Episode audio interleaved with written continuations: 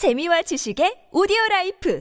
팟빵 안녕하세요. 동물 돋보기입니다. 많은 다큐멘터리와 영화들에서 하이에나들은 항상 음흉한 포식자들, 시체를 처리하는 지저분한 청소동물로 그려집니다.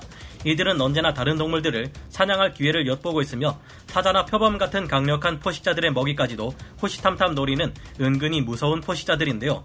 심지어 자신들보다 명백한 상위 포식자인 숫사자조차 혼자 고립되면 수십 마리가 때를 지어 몰려와 잡아먹는 충격적인 모습을 보일 때도 있는 것이 바로 하이에나입니다. 그런데 항상 악역일 것만 같은 이 하이에나들도 피해자가 되어 처참하게 잡아먹히는 일이 적지 않습니다. 하이에나가 몇 마리든 몇십 마리든 전혀 신경 쓰지 않고 너무나 손쉽게 잡아먹을 수 있는 괴물도 있으며 웬만해서는 초식동물이 아니면 사냥하지 않는 사자들이 하이에나들을 죽여버리는 일도 있죠. 은밀한 기습이라는 영역에 있어서는 누구도 따라올 수 없는 어둠 속의 사냥꾼에 의해 하이에나가 쥐도 새도 모르게 사라지는 경우도 있는데요. 하이에나들은 이들에게 맞서 반격하거나 자신들을 지킬 수 있는 방법이 없을까요? 오늘은 아프리카에서 가장 지독하고 잔인한 맹수인 하이에나조차 잡아먹는 무시무시한 최상위급 포식자들에 대해 알아보겠습니다. 전문가는 아니지만 해당 분야의 정보를 조사 정리했습니다. 본의 아니게 틀린 부분이 있을 수 있다는 점 양해해 주시면 감사하겠습니다. 악어, 아프리카에서 가장 거대한 육식 포식자인 나일라거는 어떤 포식자의 먹이든 빼앗을 수 있습니다. 나일라거의 먹이 강탈 때문에 가장 큰 피해를 입는 자들은 사자와 하이에나들인데요. 나일라거들은 물가에서 우월한 체구와 힘으로 줄다리기를 해서 먹잇감을 뺏어가기도 하고 어떤 때는 대놓고 육상 위에 올라와 먹이를 뺏어 먹기까지 합니다. 덩치 큰 악어들은 숫사자들조차 함부로 건드릴 수 없을 만큼 위험한 동물이라 계속해서 달려들면 어쩔 수 없이 사자가 물러나야 하는데요. 사자의 숫자가 많다면 악어를 몰아낼 수도 있지만 떠돌이 숫사자나 암사자들로만 이루어진 소규모의 무리들은 악어가 먹이를 뺏으러 오면 눈물을 머금고 자리를 내줄 수밖에 없습니다. 사자들의 이런 판국에 표범이나 하이에나들은 당연히 먹잇감을 뺏어가는 악어에게 저항할 수 없는데요. 나일 악어는 물가에 접근하는 짐승이라면 그게 초식 동물이든 육식 동물이든 가리지 않고 덮쳐버리기 때문에 사자와 표범, 하이에나 같은 동물들이 잡아먹히는 일도 적지 않게 일어납니다. 나일 악어는 무는 힘이 무시무시할 뿐만 아니라 하반신의 힘과 목의 힘도 굉장합니다. 거기 5m가 넘는 개체의 경우 500kg을 가볍게 넘길 정도로 무게까지 장난이 아니라서 악어보다 더욱 거대한 동물도 물가에서 나일 악어에게 물리면 꼼짝없이 끌려 들어가 익사당하는데요. 실제로 나일 악어들 중 큰 개체들은 지형의 도움까지 받을 경우 1톤이 넘는 기린이나 검은 코뿔소 같은 거대한 동물까지 혼자서 제압할 수 있다고 합니다.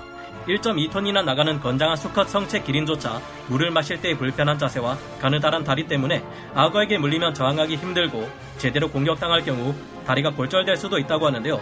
그런 만큼 커봤자 몸길이 1m에서 1.6m, 몸무게 45kg에서 80kg 정도밖에 안 되는 아프리카의 전박이 하이에나들은 악어에겐 깃털처럼 한없이 가벼운 존재들일 수밖에 없습니다.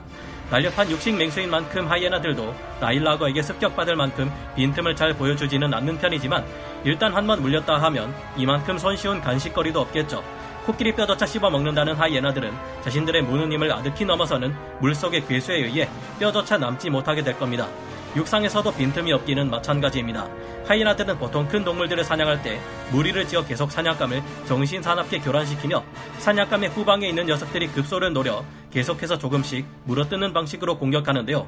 온몸이 단단한 뼈와 갑옷으로 둘러싸인 악어에게 약점이란 없으며 후방에 있는 거대한 꼬리를 하이에나들이 노렸다간 여기에 맞고 날아가 버리거나 어디 한 군데 부러지지 않으면 다행입니다. 그나마 약점이라 할 만한 부분은 작은 4개의 다리인데 악어는 거대한 몸집을 갖고 있으면서도 하마나 코뿔소 같은 동물과 달리 재빠르게 반응하기에 사자들조차 악어의 다리를 공격해 쫓아내려면 여러 마리가 동원되지 않으면 안 됩니다. 심지어 그 악어가 비교적 작은 악어라 해도 말이죠. 하이에나는 엄청난 거구인 코뿔소들에게도 상처를 입힐 수 있지만 사나우스카 성체 나일악어를 사냥하려다가는 가루도 남지 않게 될 겁니다.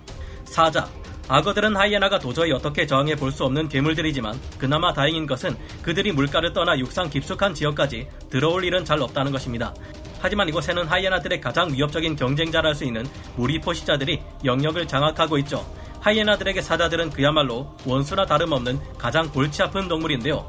하이에나들을 잡아먹는 천적이라기는 어려운데 사자들이 하이에나를 먹지는 않기 때문입니다.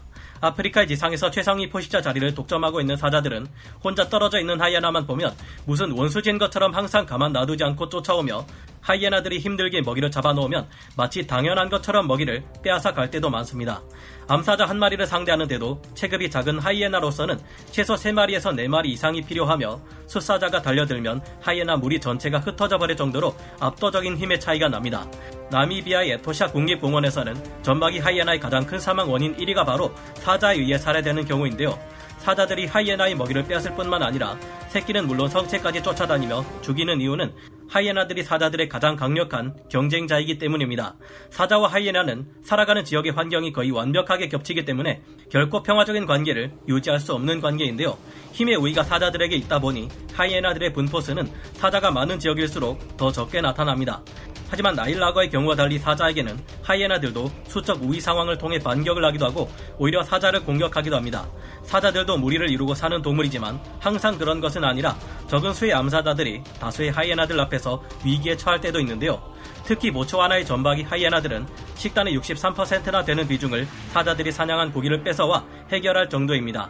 사자 무리의 성체 숫사자가 없는 상황이라면 하이에나들은 엄청나게 많은 수를 이뤄 몰려와 사자의 사냥감에 달려들어 같이 뜯어먹기도 하는데요. 심지어 사자들이 좀 만만하다 싶으면 아예 그들을 쫓아내버리고 사냥감을 통째로 차지해버리기도 할 정도로 대단한 녀석들이 아프리카의 전박이 하이에나입니다. 가끔 경험이 없는 어린 숫사자들이 하이에나 영역을 침범했다가 수많은 전박이 하이에나 떼들에게 혼쭐이 나는 경우도 있는데요. 무리 없이 혼자 떠돌아다니는 숫사자도 하이에나들의 잠재적인 공격 대상이기에 위험할 수 있습니다. 하이에나들도 10마리를 훌쩍 넘기는 큰 무리라면 숫사자를 상대할 수 있으니까요. 하지만 하이에나라고 모두 이런 것은 아닙니다. 전박이 하이에나가 아닌 갈색 하이에나와 줄무늬 하이에나는 큰 규모의 무리를 짓지 않기 때문인데요. 이들은 단독 생활을 하거나 10마리 내외가 작은 규모로 무리를 짓기 때문에 사자들을 당해낼 방법이 없습니다. 다행히 갈색 하이에나와 줄무늬 하이에나들은 사냥에 적극적이지 않은 편이며 전박이 하이에나들이 선호하는 먹잇감에 비해 작은 먹이를 사냥해 잡아먹기 때문에 사자와 부딪힐 만한 일 자체가 그리 많지는 않다고 합니다. 표범 단독 생활을 하는 데다 경계심도 많은 표범은 평소에는 하이에나들을 피해 다니며 하이에나들이 노리지 않는 작은 먹잇감들을 사냥해 잡아먹는 방식으로 충돌을 피합니다. 가만히 있는 표범에게 하이에나들이 먹이를 강탈하기 위해 공격해 올 때도 있는데요. 표범도 전박이 하이에나에 비하면 작지 않은 덩치를 가지고 있기에 대부분 사납게 나오며 하이에나에 맞서 싸웁니다. 하지만 전박이 하이에나들은 무리를 지어 다니는 동물들이며 덩치도 표범에 비해 작지 않아서 표범이 만만히 볼 수 없는 맹수들입니다. 그래서 보통 표범들은 전박이 하이에나와 부딪힐 경우 먼저 물러날 때가 많은데요. 몇몇 표범은 하이에나 무리에게 맞서 싸웠지만 수적 열세를 당해내지 못해 부상을 입기도 하고 오히려 전박이 하이에나들에게 표범이 잡아먹히기도 했습니다. 심지어 한 마리의 전박이 하이에나가 자신보다 더 큰 표범을 죽인 적도 있기에 표범이 전박이 하이에나에게 정면으로 맞서 싸운다는 것은 위험한 일입니다. 전박이 하이에나가 아닌 갈색 하이에나에게까지 표범이 밀릴 때도 있는데요. 갈색 하이에나는 전박이 하이에나보다 사냥을 비교적 덜 하는 시체 청소부 정도로 알려져 있지만 알고 보면 굉장히 공격적인 맹수입니다. 이들은 치타와 표범을 위협해 먹이를 종종 빼앗아 간다고 하는데요.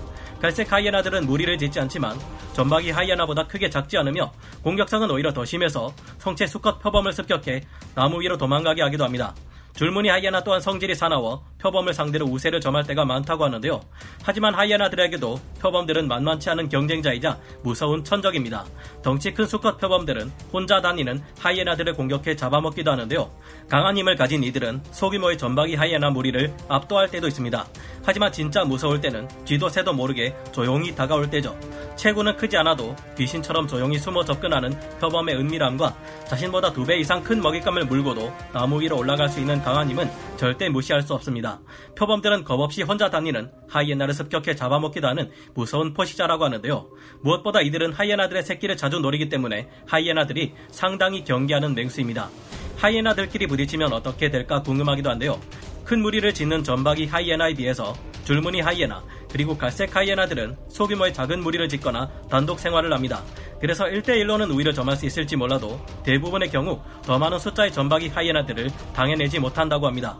언제나 비열한 뒷골목의 갱들처럼 그려지는 하이에나들도 알고 보면 다른 동물에게 잡아먹히는 피해자일 때가 많다는 것을 보면 야생에서 절대적인 악역 같은 것은 존재하지 않는다는 생각이 듭니다. 하이에나들이 없다면 아프리카는 온통 썩은 고기와 박테리아, 세균들로 인해서 아무도 살 수 없는 버려진 땅이 되어버리고 말겠죠. 모두가 각자의 중요한 역할을 맡고 살아가는 대자연의 동물들을 보면 그에 비해 우리의 사회는 그렇지 못한 것 같아 부끄러운 생각이 듭니다. 오늘 동물 돋보기 여기서 마치고요. 다음 시간에 다시 돌아오겠습니다. 감사합니다. 영상을 재밌게 보셨다면 구독, 좋아요, 알림 설정 부탁드리겠습니다.